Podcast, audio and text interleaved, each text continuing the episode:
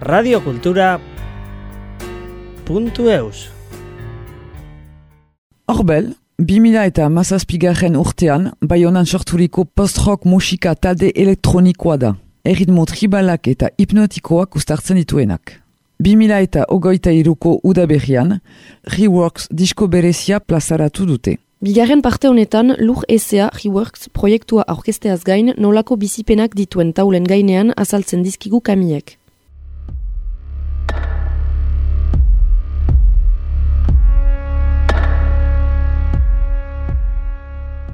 Hautsari dago kionez, beti bada improvisaziorako tokitipi bat, edo improvisazioa baino gehiago ejanen nuke interpretatzeko, ere bai momentu desberdinak. Kontzertu batetik beste batera ez baitugu beti berdin bizitzen dena. Eta hautsaren aldetik diot uh, gehien bat.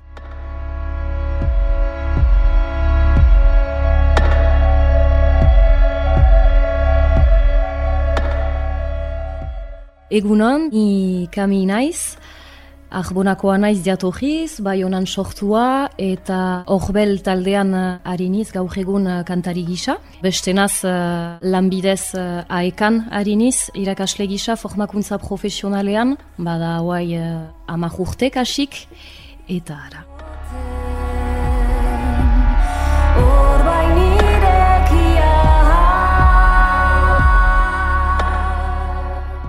Disko behiarekin, lujezearekin, unibertso desberdinetan sartzeko aukera dugu, ere bai.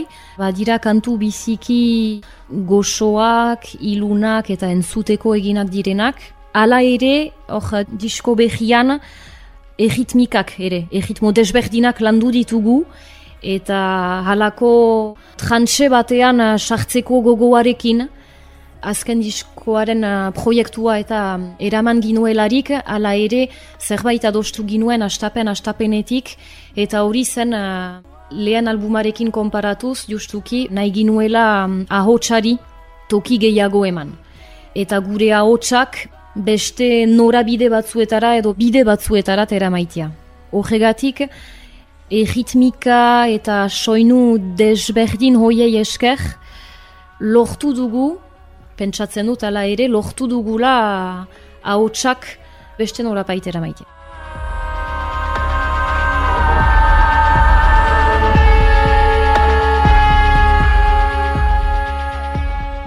Azken uh, diskoa aipatu behar balin badut, hor uh, diadanik beste biurgune bat hartu genuen, alanek gitarra utzi baitzuen, makinetan ezartzeko, pixka bat, makinetan konzentratzeko.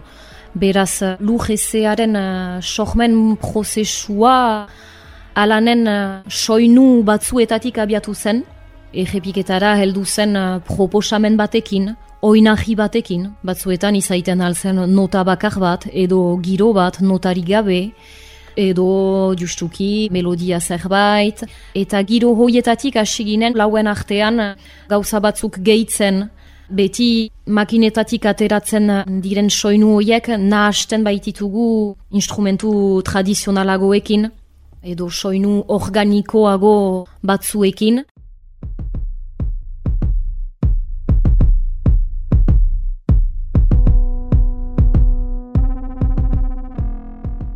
Gero erraiten den bezala, be befatzen ginuen, batzuetan orduak pasatzen ginituen proposamen baten inguruan edo nota baten inguruan. Badugu tendentzia hori horbelekoekin da luzatzeko joera dugu. Baina uh, luzatuz ba, musika proposamena hobeki barneratzen dugu aldi berean. Eta hola gero bako txari tokia usten aldiogu ere bai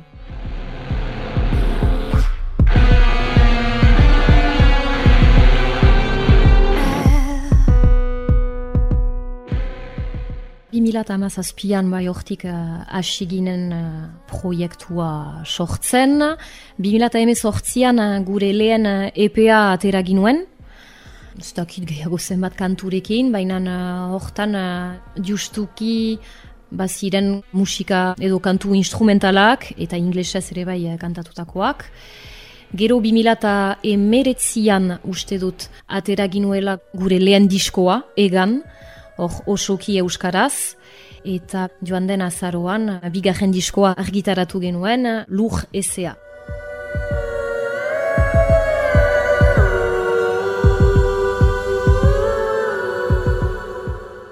Azkan proiektua, 2008 iruko maiatzian, aterak dugun uh, Reworks diskoa, beraz, hau da, uh, lujezea diskoko kantuen uh, EGMX bilduma. Eta hori ere proiektu biziki interesgarria izan da, maitagarria, zeren uh, deitu genituen sortzi lagun, sortzi artista desberdin, gure kantuen uh, berriz interpretatzeko. Orduan, sortzi kantu horiek izigarri desberdinak dira, noiz soinuetatik dentz musikaraino, giro ahas desberdinak izaten dira, eta beraz sortzi artista horiek egindako obrak dira horiek, beraz izendatzeko ala ere, lumikoek egin dute berriz interpretatu dute gure kantu bat, Tom Baudouin, Lucien Moreau, El Chefa, Almeva, Monkampf, Worried About Satan, Draws, eta ara, sortzi artista desberdinak dira, sortzi unibertso desberdin,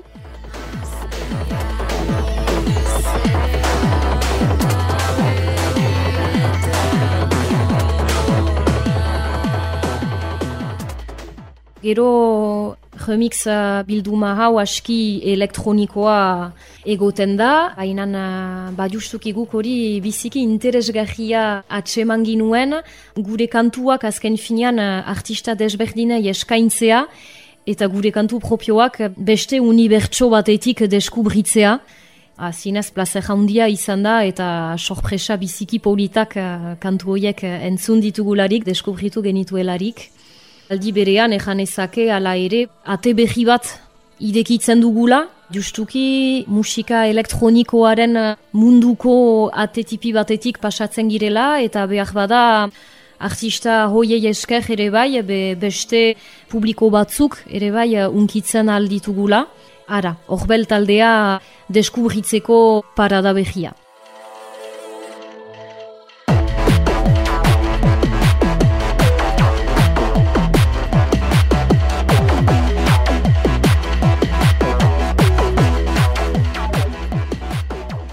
Egia ejan, azken disko horren eh, sorkuntza prozesua biziki osoa izan da.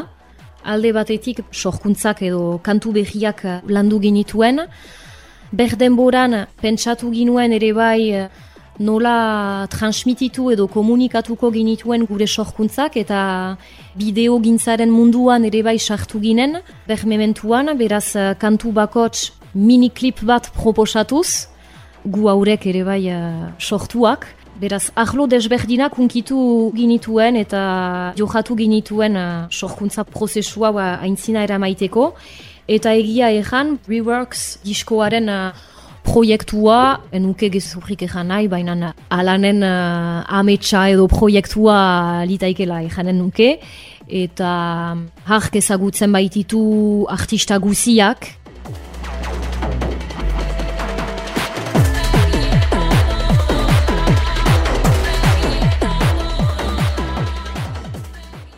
hori zuen buruan uh, aspalditik, eta behar bada justuki dituen proiektu desberdinetatik, fe desberdinetan uh, oinahitu baita ere bai, eta hori azken disko horretan beraz uh, gehiago makinetara pasatu zela, eta hori guzia kondutan harturik, pentsatzen dut uh, burutik pasazitzaiola aski goiz. Proiektu hori, beraz, beraz hartu zen uh, sortzi artista horiekin ahemanetan, kristoin uh, lana egin zuen, eh, haiekin bataiatzeko, e, remix uh, oiek lantzeko, eta egia ejan beste iruentzat, analiz uh, txomin eta enetzat uh, opari gisa hartu ginuen gauza hori, eta kasik uh, sorpresa handia izan zen, holola ipatu baitzen eta egun batetik bestera etorri zen lehen remix batekin hola eta to oizu entzun hori eta besta batean gainera entzun arazi zigun lehen remixa eta hori ba, gira eta ah, be bai, ah, eta bom. Dena eraman zuen alanek.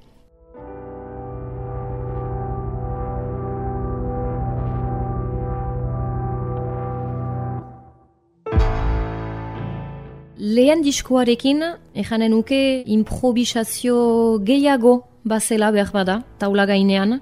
Baina uh, bigarren disko horrekin zaila dena da makinetatik abiatzen girela. Eta taula gainean makinak presente dira ere bai, beraz uh, makinek emanen digute nota bat, emanen digute kantu baten iraupena, beraz makinek baute beren alde ona eta beren alde txaja, azken finean. Zeren uh, batzuetan esena gainean pixka bat preso senditzen algira, justuki, badugulako egitmo bat errespetatzeko, irzekin, belagitakoekin uh, ari gira, beraz uh, gauza batzuk uh, bahnetik ere bai uh, entzuten eta bizitzen ditugu eta errespetatu behar ditugu.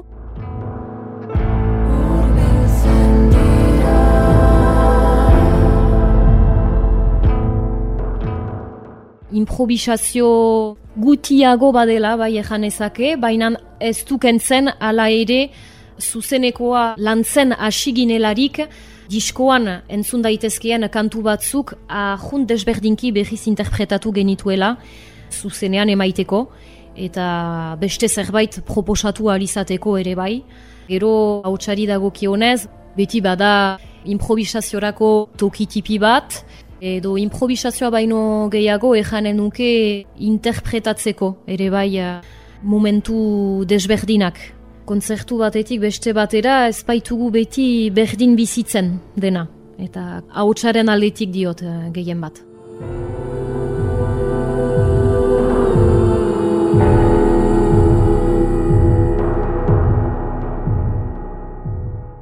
Bistan dena taula gainean aritzea helburu bat dela, baina ez dugu helburu bakar bat, hori da. Eta ukaitan alitugun helburu horiek ez ditut jejarkizatzen edo ez. Denak dira desberdinak, nik adibidez pertsonalki zigarri maite ditut uh, sorkuntza prozesuak justuki denbora pasatzea hortan, behiz lantzea eta hala. Egan nahi dut prozesu luze bat da eta momentu edo fase bakotsak badu bere gajantzia. Gero pertsonalki estena gainean izaitea enetako ez da borxaz gauza egesa, kontra ejanko jada, ejanen dutana, baina Hori da, beti danik egiten dutana da publiko baten aintzinean eh, egiten den gauza bat, izan eh, musikan, kantuan, ala dantzan, dantza asko egin bainuen ere bai garai batez. Eta eniz beti eroso senditzen eszena gainean edo publiko baten eh, aintzinean, egia ezan.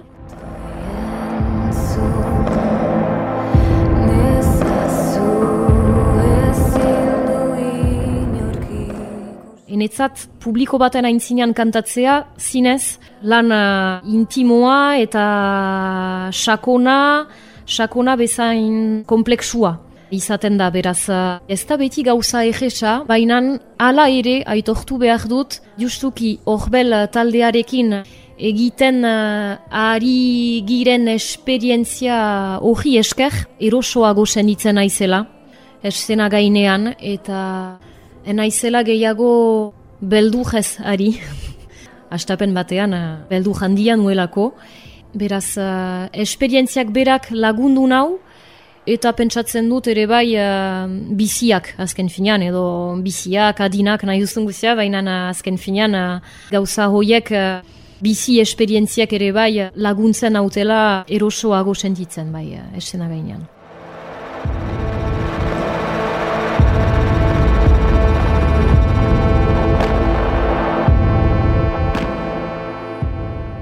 Euskararikiko dutan uh, atxikimendua biziki handia da, tipidanik, naiz eta etxean uh, ez giren Euskarazari edo Hara, beti, beti izan dut uh, izkuntza horrekiko zerbait uh, magiko, bahnetik ateratzen zaidan uh, zerbait uh, dela uste dut. Beraz hori, horbel uh, taldearen zat kantuak uh, Euskaraz idaztea prozesu naturala izan zen, eta enetzat uh, Euskaraz idazten baitut azken finean beti danik. Frantsesa biziki ongi menperatzen dut, baina ez dut sekulan frantsesa idatzi. Eta horbel uh, taldearekin uh, behiz uh, lotura egiteko, ejanen nuke ala ere Euskararena hartu nuela desafio tipi bat bezala.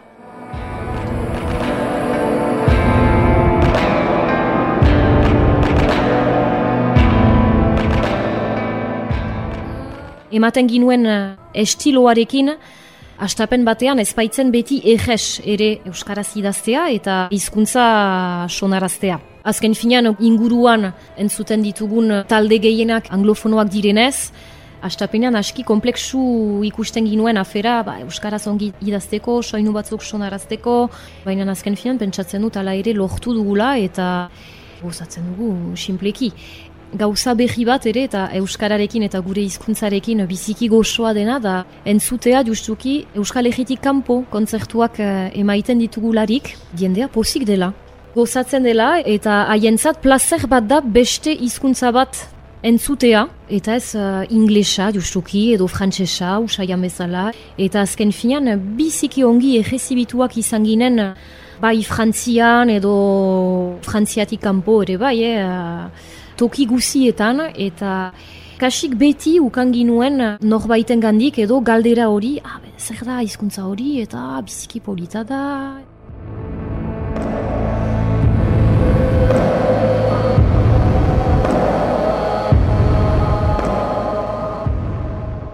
Guk astapen batean uste ginuen Euskaraz kantatzeak behar bada ate batzuk etxiko zizkigula, eta astapenean egia ejan behar da ala gertatu zen ere bai, Ejan nahi dut interesatuak ziren uh, pertsona batzuk ez ginituen gehiago entzuten edo gurutzatzen. Baina bestale azken finan ez, bat ere, eta justuki ateak zabaldu ziren, eta uste dut jendea hortan nahi dela gerozta gehiago. Kulturak eta hizkuntza desberdinak asumituz, ateak uh, zabaltzen direla bai.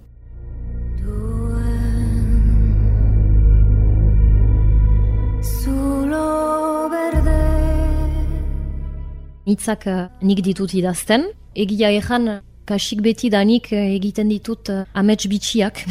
Eta usu hojoitzen iz, ene ametsetaz. Beraz, ene testuetan bai sartuko ditut irudi batzuk ametsetatik ateraiak direnak edo emozio batzuk. Gero uzten dut ene eskua joaiten, hola, eta ideia batetik edo irudi batetik gero ba hasten naiz historio bat idazten edo entzatzen naiz, hasteko. Gero gaiak ahun desberdinak dira, batzuetan eh, edo gehienetan eh, lausoak ejanen nuke, eta hori gustatzen zait, jendeak interpretatzen alitu ene testuak ba justuki manera desberdinez, gero entzun behar dira, kantuak.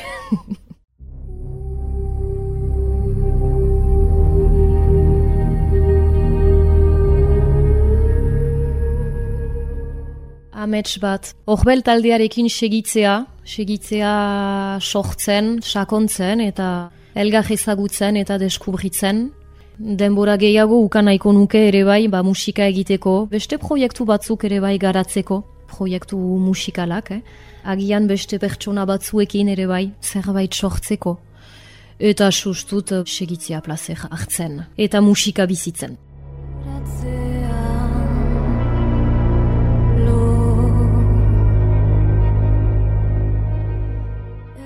Radio Cultura.